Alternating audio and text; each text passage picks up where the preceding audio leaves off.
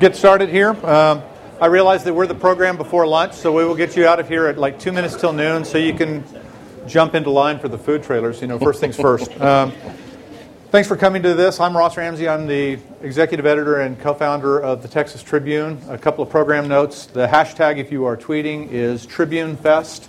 Please turn off the turn off your cell phones or at least set them to stun so we don't all have to listen to it. That applies to you as well. Um, uh, we have a really great panel here on budget transparency. There's a great uh, John Oliver line. I don't know if you've been watching his show. There's a he was talking about something else, but it applies to so much of what we do. He said, if you ever want to do something really evil, wrap it in something boring. So here we are. That's the beginning of budget transparency. Uh, are you calling us boring? I didn't. I did. I t- strictly about the subject matter and not about the people talking. I'll start down at the end. Uh, David Simpson, a Republican from Longview was first elected to represent House District 7 in 2010. He serves on county affairs and the land and resource management committees.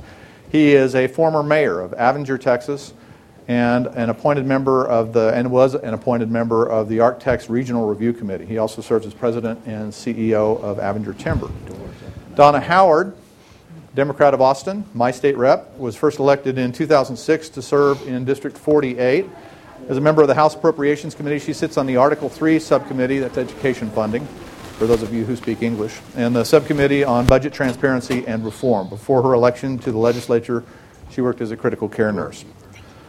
Glenn Hegar of Katy has represented District 18 in the Texas Senate since 2007. Before that, he was a member of the Texas House. He's the 2014 Republican nominee for Texas Comptroller. In the Senate, he serves as chairman of the Nominations Committee and the Subcommittee on Fiscal Matters previously chaired the Sunset Advisory Commission, which eliminates or tries to eliminate inefficiency yes. in government agencies. And um, Eva Luna Castro joined the Center for Public Policy Priorities, which is an independent policy research organization, in 1998. She spent 23 years in Texas budget battles, including serving as an analyst for the Texas Comptroller, where we worked together, in researching policy issues related to state revenue and spending. And Jim Pitts is the short timer on the panel. Um, Republican from Waxahachie, first elected in 1992 to serve in Texas's House District 10. He is the longtime chairman of the House Appropriations Committee, responsible for more paper usage in the Capitol than I think any other single representative. Previously was president of the Waxahachie Independent School District Board and spent 36 years practicing law. Let's uh, start with you, Mr. Chairman, and, and, work our way down the line and just let everybody go interactive here. Is the Texas budget transparent? And, and I guess the easiest way to start this is to say is there anything in state finance, spending, or taxes that ought not to be public? Oh, I think everything should be public. You know, I, have been on the Appropriations Committee a long time. I was first uh, appointed by Pete Laney, and I served under the next uh, other well, Pete Laney and Tom Craddick and, and now Joe Straus. And uh, yes, the the process, the budget is very transparent. If you wanted to go in and look for for there's an index, you look for an agency and you say what does how much does this agency get? You go to that page and you can see what that agency how much money they get. You see some directives that the legislature has voted on for, the, for uh, that agency, like TRS uh, and ERS, the, the contribution that the members make uh, in, the, in the riders, and then you have performance reviews. So, in, in a budget person's uh, mind, it is very transparent. Is this a little bit, I'll just move down the line, is this a little bit like you go to the mechanic and they say, and you ask them about your car, and they pop up in the hood and they say, there it is. Uh, it's all there. You can look at it, but there's not. It's not there in an understandable way. Is it? it are we transparent but not understandable? I think it's it, you're asking exactly the right question. Uh, Finally, people can. well, I think he, it's taken Chair, me all my life. Chairman Pitts also responded. I think in a way that the information is there, but whether you, and I have asked this question, like the so-called average Texan that's concerned, or maybe people who don't even know why they need to know. Even a smart Texan. I mean, it's right. there are people in the legislature who've been there for years who say, you know, I, I've looked at that thing, I don't know what the heck. Right, knowing knowing what you're looking at, or knowing why or how, and there there is information that I agree about how something is paid for, but maybe not enough to help you understand is there a better way to fund that? Or is there something, uh, the, uh, the choices that have been made leading up to the budget, I think, is what you don't get from seeing the final document. So there's a lot more, there's the process, well, I, I think I also agree is open. Texas gets awards for um, uh, having performance measures. That's another thing we haven't, uh, he, he didn't mention. Knowing what's the outcome of public spending. Our, our Child Protective Services caseloads getting better or worse, for example. But there, I, I asked my colleagues yesterday, um, preparing for this, and it seemed like the longer people had worked with the budget, the more they were likely to agree that compared to other states, the Texas budget is transparent, but that doesn't mean the average person that is not a budget expert could really make head or tail out of it. Half of this, uh, maybe even more than half of this, is the money that goes into the budget, um, mm-hmm. revenue estimates, all this kind of stuff. Um, and a lot of that is not really sort of, it's like a revelation. It's like the December revelation of the certification, you know, or the estimate, and then the revelation later about the certification. Is that open enough? Yeah, I think if we go to whether the state budget, the revenue estimation side, the biennial revenue estimate, or the certified revenue estimate, or even just monthly, uh, the comptroller's office today puts online every single month what are the incomes that are coming in, whether it's sales tax, motor fuels tax, franchise tax, of course that's yearly, not monthly, or the different streams and how does that compare to last year. But for the average person, as, as was mentioned, I would think the average Texan is actually the smart average Texan. Uh, you don't have to. Well, you're running for office, of course, right? I, thanks for reminding everybody. That. I appreciate that. But the fact is, is that I think in 21st century, one of the things I've been talking a lot about is is that in the 21st century, there's all these different modes of communication that we all use. I mean, I look around the room and I don't hardly see any person that doesn't have a laptop, a computer, or, or a, a uh, cell phone that they're looking at or reading at, and you're, you're doing many things at one time. And so, my point being is that I would agree there's a lot of information out there. The question is, can you see it, ascertain it, and understand it? And I think a lot of times, even with the legislature, le- members of the legislature coming in, you try to do a kind of uh, a budget or a revenue side 101. And that's what you need to do when you go out to the public, go out to the press. You really need to sum this up from, from a basic. You don't build a house overnight it's one foundation and one brick at a time. Right. And so, therefore, I think we need to do a better job. And when I talk about innovation in the 21st century, is how do you put that out? I think you mentioned here at the beginning, you know, hashtag here, TribFest, and how do we put things out, whether it's Twitter, whether it's Facebook, uh, not to give them plugs, but other different modes of communication. And in five years, that's going to change again. So it's constantly evolving and changing, and we need to be able to put that information in real quick bits that people can understand from a broad perspective of 50,000 foot level, and then drill down. The drill down is there. The problem is you don't understand what it means. Well, the drill down is sometimes there, and it's and it's you know there's a time value to this. We, That's correct. We, uh, we talked a bit on the phone about uh, Ms. Howard about the idea that you may be able to find out what's in the budget, but you might not be able to find it out at the time that you need it. yes, and I kind of want to tag on to what sure. both of them were talking about. In terms of, uh, first off, in terms of the uh, information that we're given, uh, indeed, the comptroller does put this information on the website. We can do it that. But yes, I, I, mean, I would suggest with a $200 billion two-year budget, 12th largest economy in the world, no business would only look you know, once a year or however often we do, if it's even that often, at what our situation is, what our revenue is, what our expenditures are, give us kind of the lay of the land. Uh, the numbers we're using right now for our surplus, GR and, and uh, Economic Stabilization Fund surplus, is from December of 2013. And there's been a lot of things that have happened between then and now, but we're not going to get that information until January when we come back to the session. So I think we could do a better job of more frequently getting that information out maybe quarterly, whatever, but get it out so that we're not having to go monthly to the site and have to dig through things. And then in terms of the digging through things, uh, and how difficult that is, even for those of us that are, are working it. Uh, I can give an example from the 2011 budget cuts. Um, you know, there was a lot of rhetoric out there about uh, we had or we had not cut public education. And the fact is that both of those statements were facts, but neither one of them took in the whole picture. Right, right. And to go out there and be able to talk rationally, reasonably, and with accurate information to the public so they really understand what's going on, I had to call the great staff, which I see some of here, I had to call staff that, that, that, that help us, the staff that do all the work with the mm-hmm. budget, the Legislative Budget Board in particular, uh, to find out, okay, is this accurate, what I'm saying? Is this accurate? And I had to go back and forth several times with the questions because they're so good about looking at things in a very black and white way that I have to figure out how to ask the question in such a way that I get the answer that I need to get that's accurate. So, in fact, what happened was the state had put more GR into public education because we had been using federal dollars that we needed to replace one-time federal dollars. So yes, indeed, the state spent more. But also, if you looked at all the funds for public education, on average, we reduced funding by $500 per pupil. But that was information I had to go and dig up and go back and forth with, and yet we're expecting the public to really understand what's going on based on how we spin it. Well, that's, that's kind of the question. If, how transparent is a budget if a member of the Appropriations Committee has to go enlist the staff to understand what's in the budget? How would you make this, how would you make this more, you know, this information attainable? Well, I'd like to focus on uh, you know, we, the, the, appropriations process is, is good and, and, and open. Um, takes a lot of time, a lot of work, a lot of effort. But then it really comes down to just five people in the House, five people in the Senate. Right. Um, resolving the difference, or at least that's what they're supposed to do according to the rules, but they're supposed to limit their discussions to the disagreement. But we don't do that.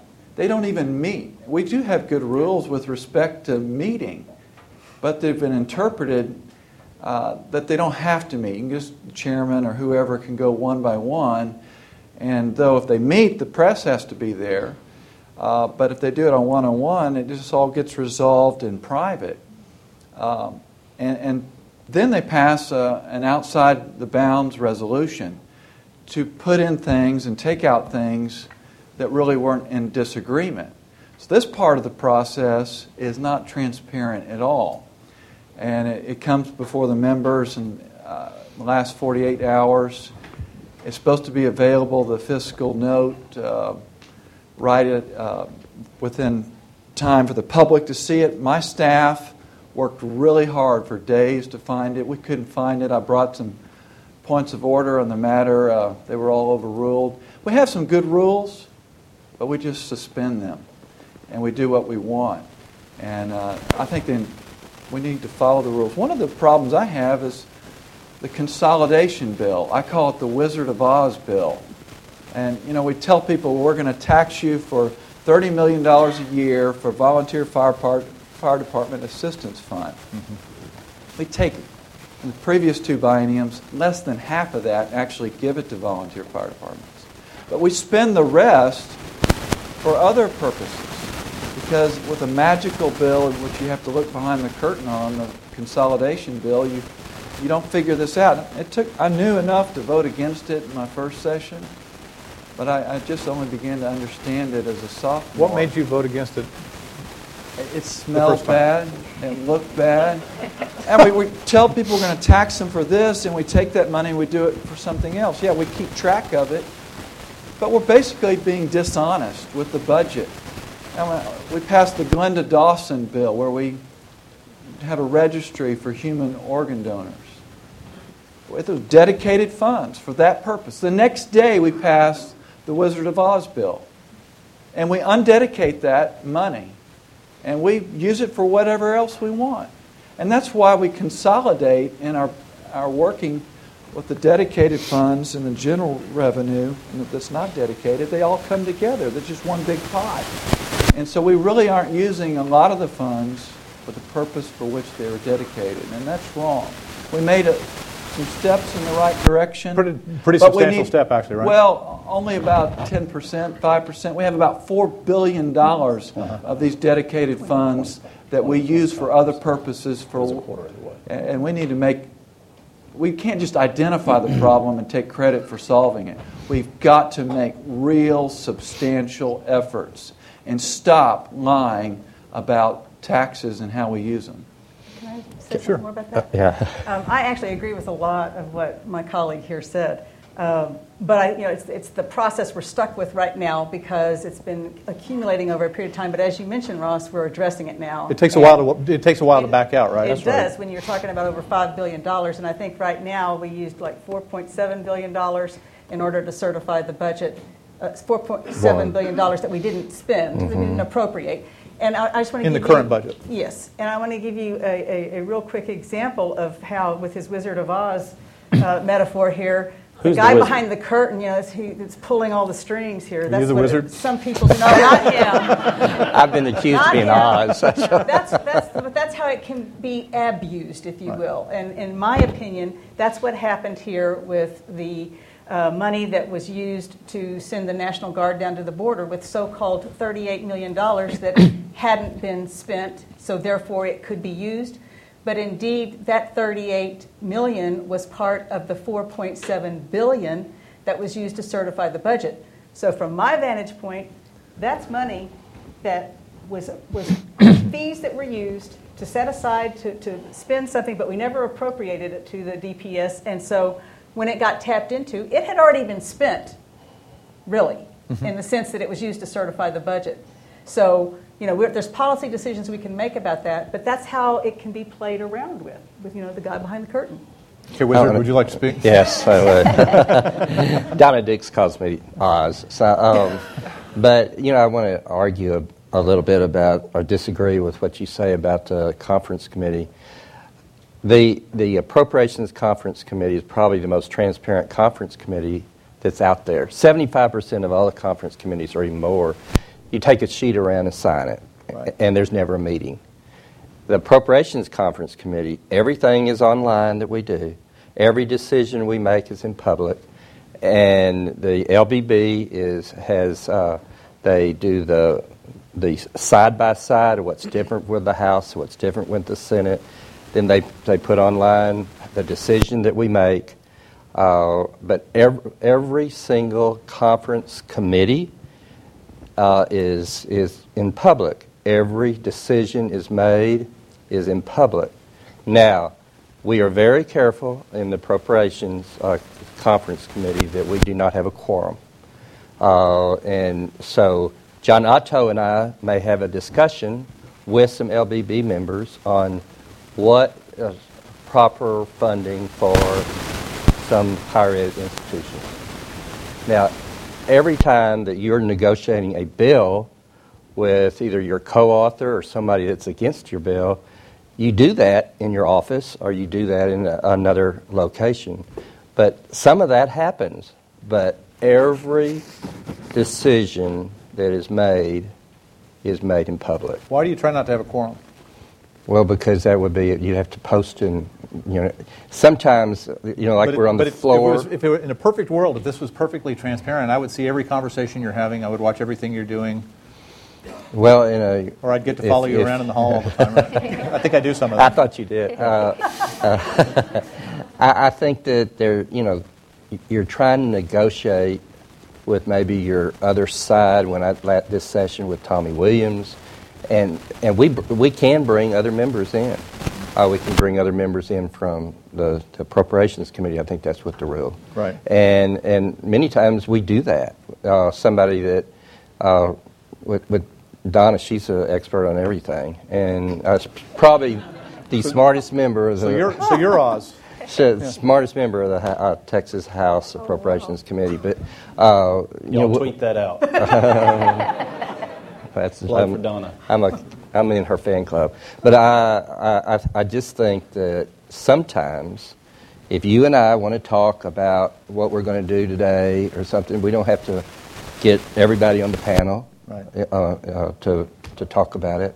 But there's sometimes you just need to negotiate, uh, just you and I. Uh, now, but all those negotiations, when, when we do have the uh, working group, we do have we do that in public. It's usually a crowded room. Uh, those are all posted, and it's uh, that is when a Senate counterpart to a House member on the conference committee get together. Uh, they can have other people on the uh, in, in there with them, uh, and uh, they, they discuss in a very open manner. Simpson. And the House rules say that we're not to discuss anything outside the, the bounds. In, in other words, what's not in disagreement. And I think by meeting one on one, we basically go around that and then we grant forgiveness when we pass the outside the bounds resolution at the last minute. My concern is those discussions should, should be made before the public, before even the other members of the House. There is an appropriate place to have the committee. But we, the outside the bounds resolution gives you the authority to go outside the bounds, but it gives us an opportunity to say yes or no and then discuss it. But what happens, it's discussed, it's determined. We receive a 175 page single space bill right before we pass it. No one reads it, and it's not transparent at all. So 10 members, and I doubt even all 10 members really have read that and determined it. So we have some good things in place, but we are not living according to our standards. Is I- there, uh, Well, I would like to add one piece to that, which is there's a difference between making the decisions public and then, as we've talked about, the discussions leading up to that. But the rules say discussions. You shall not even discuss, and it says the leader of each house, the House and the Senate, are to strictly enforce that rule. but discuss as a committee and not as, I mean, you should But have it- room for private conversation, But it says, right. it, if you read there, it uses the plural pronoun there, so it's not referring to, there's only one committee. Right. It's referring to the individual members, that they shall not discuss that except if be in public and if you've gotten permission to go outside the bounds first. And I think we need to do that. It's a good rule, but I think we're good Pharisees. We look, you know, good on the outside, but inside, you know, there's corruption. Oh, I don't think you. You, you haven't traveled the state with me. Um, not everybody believes that the legislature is doing a good job. Well, I mean, you know, I mean, it, it, half jokingly but half seriously, that I think the public is always very skeptical of what's going on either during a legislative session or without. And I think that's kind of the point of the whole issue of being as transparent as you can. Right. And I think your your actual question uh, a while back was how do we do a better job? And I think that better job is first you have to start out from the bigger, higher level, as in, and, and part of that on, on the websites is you look at a, a variation of a pie chart of how all the dollars are spent, all funds, general revenue. That in itself is so confusing. Mm-hmm. Oh, And as a first time member, I'm It- pulling it- my hair out going, It what- looks like, what's I the mean, it, I mean, when you first two? come to it, I mean, for a normal human or But a know, pie even a chart smart starts normal out human, good, but it looks like a game of three-card? Monty when you start. It, it's very, it's very, very confusing. So, you know, what I'm getting at is to, to answer your question a while back was you have to make sure that you are explaining the best of your ability from one step to a second step. You can't go all of a sudden here. Where's that big document you got, Oh, it's got Chairman? fiscal I brought mean, it, it's huge. You That's wanna- not the bill, but If anybody just- has insomnia, take this book, and you will go to sleep. But This, the fact this is you room is to the kind of people that actually read this thing, so. But the, the point I was They actually still trying go to to sleep true, when they yeah, read right. Yeah, no, the, the point I was trying to get to, though, is that even when decisions are announced in public, they can be done in a way that nobody in that room has any right. idea what you're talking about, except for the people who are behind the, I mean, who have the, the notebooks and the, the issue dockets and all of that. And I, I mean, I'm sure people here who've been in House Appropriations or Senate Finance have sat there and scribbled furiously as they're saying Article 2, go with Senate, Article 3, go with House, pending item 3, uh, Senate plus 5, uh, minus 2 FTEs. All of that was announced in public, but you have absolutely no idea what was actually decided on. But You- that decision is then put online by the LBB and said, this is the decision Yeah, I I that agree. the conference committee I made. agree that knowing the decision um, after it's been made is an important part of transparency. But there's an earlier stage, which was referred to um, by Representative Howard, when the 2011 cuts to schools were made.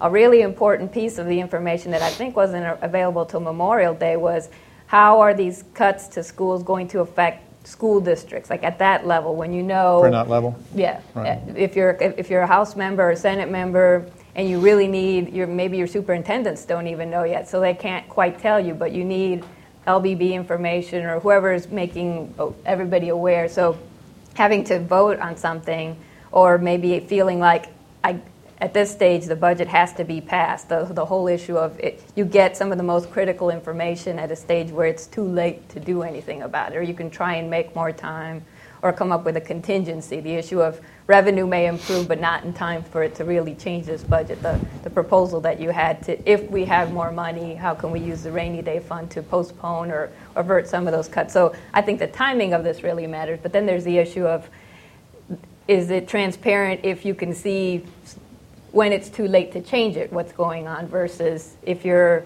like my organization trying to improve the choices that we're making for Texas families. So there's there's that tension as well. There's also the there's also the thing I want to jump forward a little bit. There's the there's the problem of knowing what was already decided.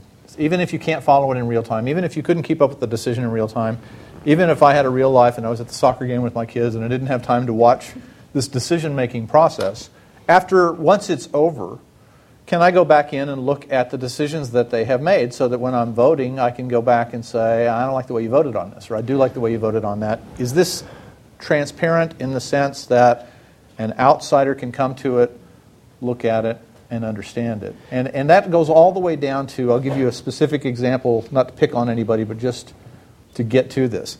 If a governor was indicted and had a lawyer that was talking to a grand jury and was paying them out of state funds, isn't there someplace I should be able to go, the state paid this much to this lawyer on this date for this purpose? I mean, should it be transparent all the way down to that? The idea of budget transparency is the whole idea of okay, a dollar leaves my pocket. What happens to the dollar?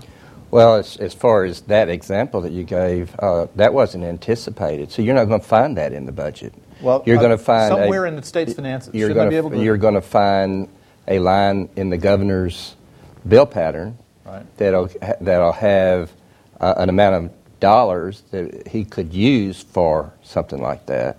But uh, you know, it, it will not go all the way down and say he paid Joe Blow uh, $150 an hour, $1,000 an hour, whatever it is, uh, and this is the total amount, because that's not there yet.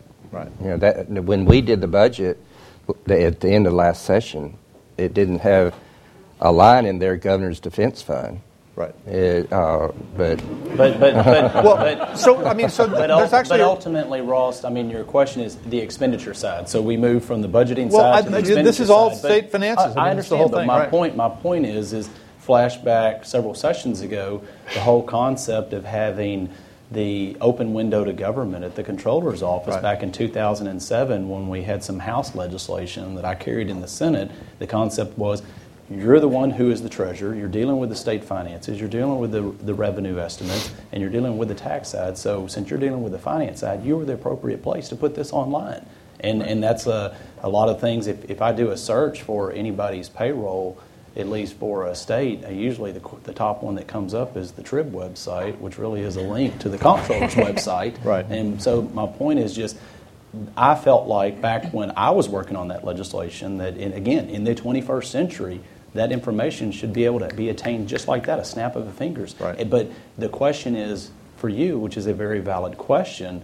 You're, you're not going to see that instantaneously because maybe the check has not been written. But when it is written, written, is there enough detail on it so you to know a paper trail of who you're paying and what you're paying for? And I think that is a very appropriate question that we need to make sure every single line item in the expenditure. If a taxpayer could do that, if somebody could go in and do that, wouldn't that be, isn't that a door to going backwards and understanding the budget? Going back and finding the line that doesn't say Governor's Defense Fund? and saying, you know, okay, so what the hell? And whatever, and whatever why, your, and that's why that, whatever your version of what the hell that is. was put there. Right, So to- people can go backtrack from check that, from the to account side of it back to the budget. to line item, to the legislator who put the line item in, it seems like that would be budget transparency. Are we anywhere close to that? We have a lot of that out there. I mean, that's the reason the open window to government first exists. But I think we can always do better with all the modes of communication. You can scratch your way back can- into the appropriations process through that check You can, you can find out who that check was to. Now, whether you want to do the work or you can actually understand the bigger picture to follow it back all the way up to the top or to the bottom. I mean, that, that again, it, it, it's the flip side of the discussion that we started with 30 minutes ago. Yeah. That it, it's difficult for the average smart Texan or even someone with a lot of knowledge to be able to understand A to B as a new member. You're sitting there pulling your hair out to go, "Uh, wait, who's on first and who's on second and what's on third? Well, it, it's a very, unfortunately, it's a very complicated budget, but it's the 12th largest economy in the world. That's not an excuse. It's just how big it is. Yeah. Well, I think part of the issue too, Ross, is that having a part-time legislature with Right. a very compressed period of time every other year for five months that we're doing everything, including this budget, which is of course the only thing we're required to do. Right. But to, to Jim's point about some of the negotiations that go on, this is the dilemma, I think. Where do you draw the line about things? Because clearly you want to have as much out there as possible. At the same time, you have to accomplish something. And so, how do you do both in such a way that's responsible? Because uh, it, it was kind of like people that elect us to represent them. You know, we could ask our constituents to do all of the homework about all the things that we're asked to make decisions about, and a lot of them actually do. Probably a lot of these in the room do. Mm-hmm. But it's a lot to ask of voters that they do all the homework on everything. That's why we have a representative body here. They have elected us to do that homework for them and to take the values that we've explained to them that we carry in there that are hopefully representative of them.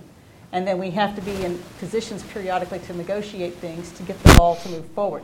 But again, where do you draw that line? Well, let me And I- ask this: Is it transparent enough for the people representing me to figure it out? And, and that's a good question. And, and, and as I've already said, it's not always easy to dig through it. And that's part of the issue. But I'll tell you, when you were asking a while ago about what could we do about it, and one of the first things that comes to mind for me, in addition to putting things online, is having advocacy groups, you know, like whatever group you're aligned with, perhaps, mm-hmm. CPPP or TPPF or, or whatever, who do actually look at the budget. But the problem you get into there, too, is that you know, I, I'd like to say, Eva's up here, I'd like to say that I know that when she puts something out there, that she's putting out there in a factual way and not slanting it to make a point.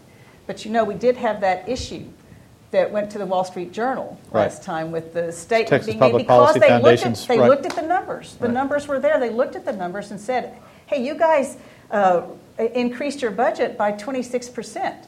But when you dig down and really look at what they were, the TPPF was looking at, they were they were using num- uh, some of the money that we had spent to pay our bills from the previous session. They were using the two billion from the rainy day fund Right. that was going to be going to the water infrastructure fund. In, in essence, when you broke all that out, it was really only a seven and a half percent increase. So you can have the numbers out there, but it's how you use them. Right. Yes, sir. Yeah, but then the full story then is, is we didn't have the full numbers on the previous budget because we adjusted that's it by the rest of that balance. Well, you know- there's a different way you can look at it, legislature to legislature or f- fiscal biennium to fiscal biennium. And so both were actually true.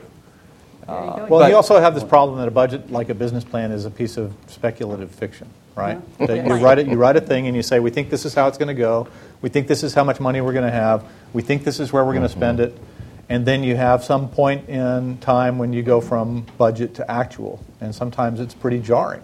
It's sometimes, just- sometimes it's intentionally jarring. Sometimes they leave out a bunch of education money, or they leave out a bunch of health and human services money. But that supplementals become a really big deal. That's right. And, you know, it's hard to have that crystal ball and say how many people are going to uh, arrive at your hospitals for services that Medicaid's going to have to pay for, how many kids are going to uh, be in the classroom when you do a two year budget like that. And uh, so that's why the supplemental uh, has played such a key role in, in our budgeting process. Let me zip through you guys and then we'll pop it open for questions. If you could, you get to do this like an exit interview. If you could change this process and this thing, what would you do to it? Is there something that you would say it needs to be more like that? We need to stop doing this? Well, I, uh, you know, of course, I've been involved in the budget a long time, and uh, I, I think that what I would change is members. Members need to just ask. Uh, there's 27 members of appropriations. The other uh, members that are not on appropriations, they need to ask. Uh, LBB is, is readily available. Our staffs are rel- readily available. There's uh, five people uh, staff in appropriations. They, they're readily available. We had a freshman member uh, call, and like this was this mysterious thing. How much did we spend on X amount uh, about something? And uh, we said, we'll get back with you. And, and we called the agency. And um, then we told the member, and he said, Well, how'd you get that? You know, we can't find that in the budget. We picked up the phone and called. Right. And, and these agencies are willing to, to discuss things with, with members. Our, our staff, very receptive to talking to members. Uh, so I, th- I think what I would change is the, is open, make sure everybody knows they can ask the questions. Uh, and we're, we're receptive. We had a real good member, uh, freshman member last session that was not a member of appropriations, Representative Simmons. Representative Simmons cared enough to come to every, uh, every appropriations committee. He cared enough to go to some of the, the conference committees. Uh, so we just need, uh, it's real easy to sit back in your chair and say, well, this isn't transparent, when you can help make it transparent. And I think that's what I would, it, it, we're all receptive to, to helping members. How would you change it?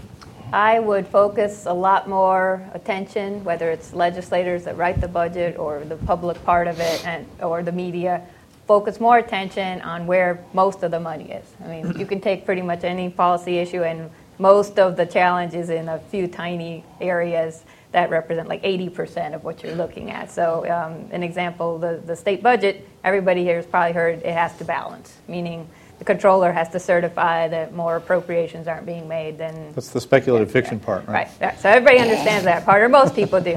But then uh, the general revenue and the, the amount of agencies receiving general revenue, it's like hundreds and hundreds and funds, and some of those are dedicated. So it gets very complicated. But you can you can just not let it be complicated. Instead of having Senate and House working groups, and there, there's an overview presented at the very beginning of the process, but the markup of the budget is done in ways that people just look at health and human services or higher education or public education. So as soon as you get into those those groups, you end up knowing just that piece of it.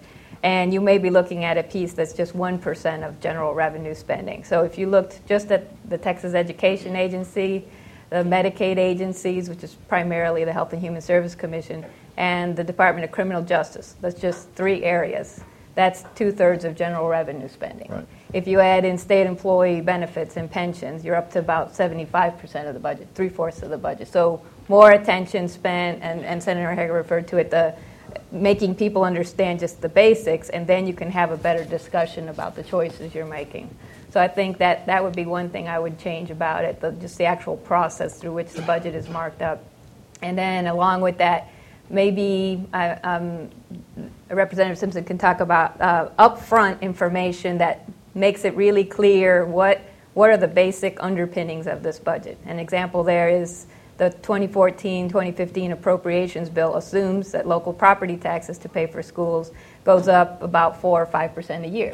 A lot of city budgets they'll adopt it and right up front you see how is this going to affect my property taxes? What's what's going to happen to the rate? So right up front you're saying this is how what we're assuming when we pass this budget. If it doesn't pan out, we're going to have to come back and figure out another plan, but just right up front say uh, the, the basic things about it. Right now, you have to look in the Fiscal Size-Up or the uh, other documents that may be put out by different state agencies, but people don't always understand at the very beginning how is this being written and how can we afford to do tax cuts and what's the effect on local governments, what are we assuming about federal funds. So there's some kind of really key pieces that people could have um, once, it's in, once it's adopted and then see, see how it actually works out from there. Okay, Senator? Yeah, I, I would say, I'd kind of go back first real quick to your question is, should the average legislator be able to understand it? And I would kind of add to that, do they want to understand it? Well, right. And that, and of course, that's their voters. Their voters make a determination if they want their, Right. demand that.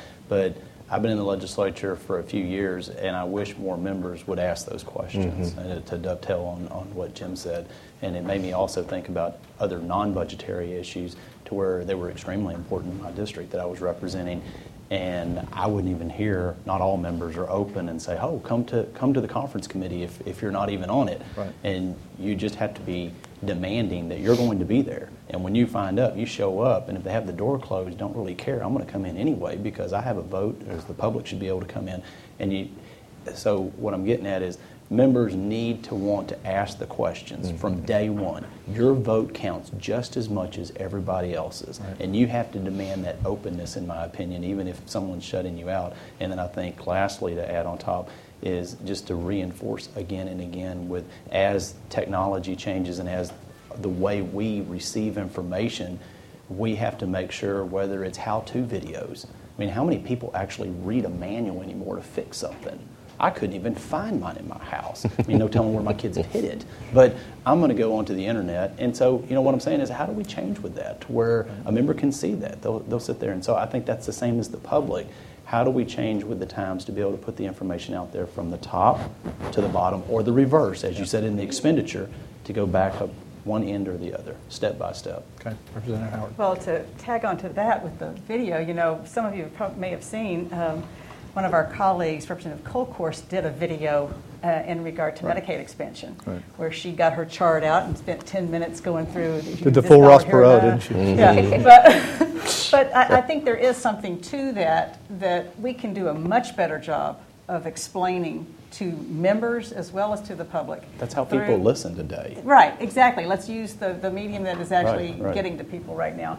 And I, and I don't know how we make all these things happen or how we can come to agreement on this, but there's got to be some general agreement about the kinds of questions that anybody would want to ask, no matter what side of the ideological uh, spectrum they, or along the spectrum they might be, that are questions that get us to factual information, and then we can debate the, the policy around that. But let's at least start from a place where we're talking about the same stuff and not one person looking at that data and saying it says this and the other group saying it means this, when really it maybe means this. You know, let's get the right information out there. And, and I don't know how exactly to do that, but I would love to see that. Representative Simpson. Well, I'd, I'd stop uh, using the calendar rule to limit the put and take on the budget. I'd allow the all membership really to have a say on that. If you want to remove something from the budget, it shouldn't mean that you have to replace it with something else. Now, I've tried to do that when the priorities are wrong, and that way it's helpful. Uh, I think we have some good rules, but I don't think we're using them. I mean, the conference committee may meet, but they don't meet with respect to the outside the bounds issues that I know of. I've tried to come. They didn't have the meeting. They met one on one or one on two. And so you, you're waiting to the last minute, and you can't even, we could not get it. We didn't find it um, on the electronic version, the fiscal note, until after I brought my points of order. Uh, so if members can't get it, the public certainly not. And they called the that the it was accessible to the public if it was within inside the Capitol. That's that's ridiculous. That's not the public. I mean, there may be some public there, but we should make it available to everybody in a reasonable term. The, the, it is appropriate from time to time to go outside the bounds, but let's do it up front. Let's d- make our discussions in public. Uh, let's don't just do it and then suspend the rules and ask for forgiveness and then put it before the members right before they vote on the budget. Uh, Okay. that needs to change. But we have good rules. We just need to live up to them. Okay. We have two mics here. We have about seven minutes, and these questions are all that's between us and lunch. So go ahead. Is this on? Or do I need to turn it on? Okay. Um, good morning. Thank you all for being here. Um, She's, she's reading questions off of Twitter, apparently. No, it's my phone. Sorry. um, Representative Pitts, you stated that the Texas legislator, uh, legislature hearings and committee meetings have packed rooms. Uh, I'm going to be a little frank here, but the financial jumble thrown around in those rooms isn't the easiest to understand, nor is it the most exciting. Um, Senator Nelson has made the same recommendation that Senator Hegar has um, to, of taking it to bed with you because it's a cure for insomnia. So, what um, what can we do from a policy standpoint and otherwise to make sure that the people of Texas are able to access that transparent information if we're going to work to make it transparent um, in an understandable and engaging way? Should we have entertainment come in and Yeah, so we, keep we just everybody have a band do it. if it was completely transparent, would anybody go to it? I tell you, you, you talked about killing trees. If it was went down to the point you did, we'd be killing a lot more trees. And instead of a thousand pages, it would be probably ten thousand pages. Uh, but uh, it's all online. Uh, I, I don't know how you can make a budget.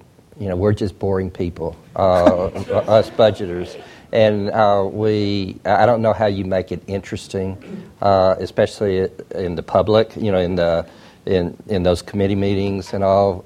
You know, we added it up last time. We had 400 hours of uh, public meetings in appropriations for this last appropriations cycle. Was that including before session?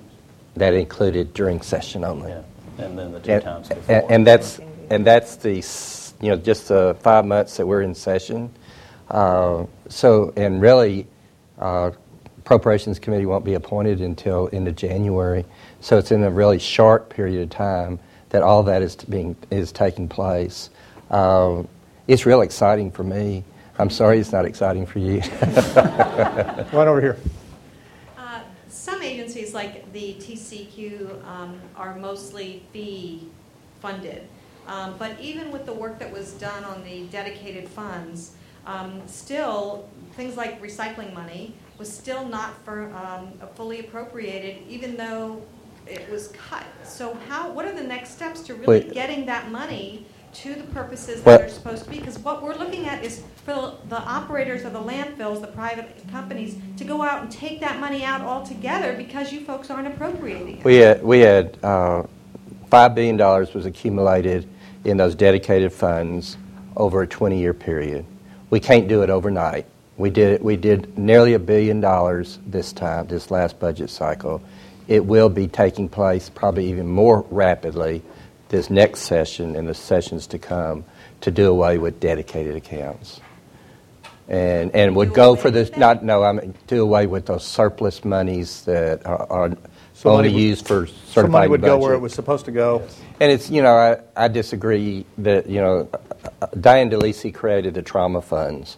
And it's, it's she tacked on a fee on, I think, DWIs or something. And, and uh, there's a huge balance in those trauma funds. And I, I remember Dianne coming to me on the floor of the House when she was still mem- a member and saying, What are we doing with our trauma funds? We recognize that. We recognize the need for hospitals and uh, with the trauma funds, and we're, we're, we're using those balances. But as I said, we can't do all of a sudden do $5 billion overnight on that budget. And uh, I, I think you'll probably see in the course of this next session that you'll take at least another billion dollars off of it. How long do you think it takes to get to zero? I think it'll take five sessions anyway. Over here. This question is primarily for Representative Pitts, although if any of the other legislators want to weigh it. in, go for it. Um, in your view, how prevalent is abuse of power in the Texas legislature? I, I think it's fair. It's not, in my opinion, and I know who you are, and I, I'm, I, there is no abuse of power in the legislature. Okay, on that note, uh, it's time for lunch. Thank you. Give these guys a warm applause. Thank you. Donna.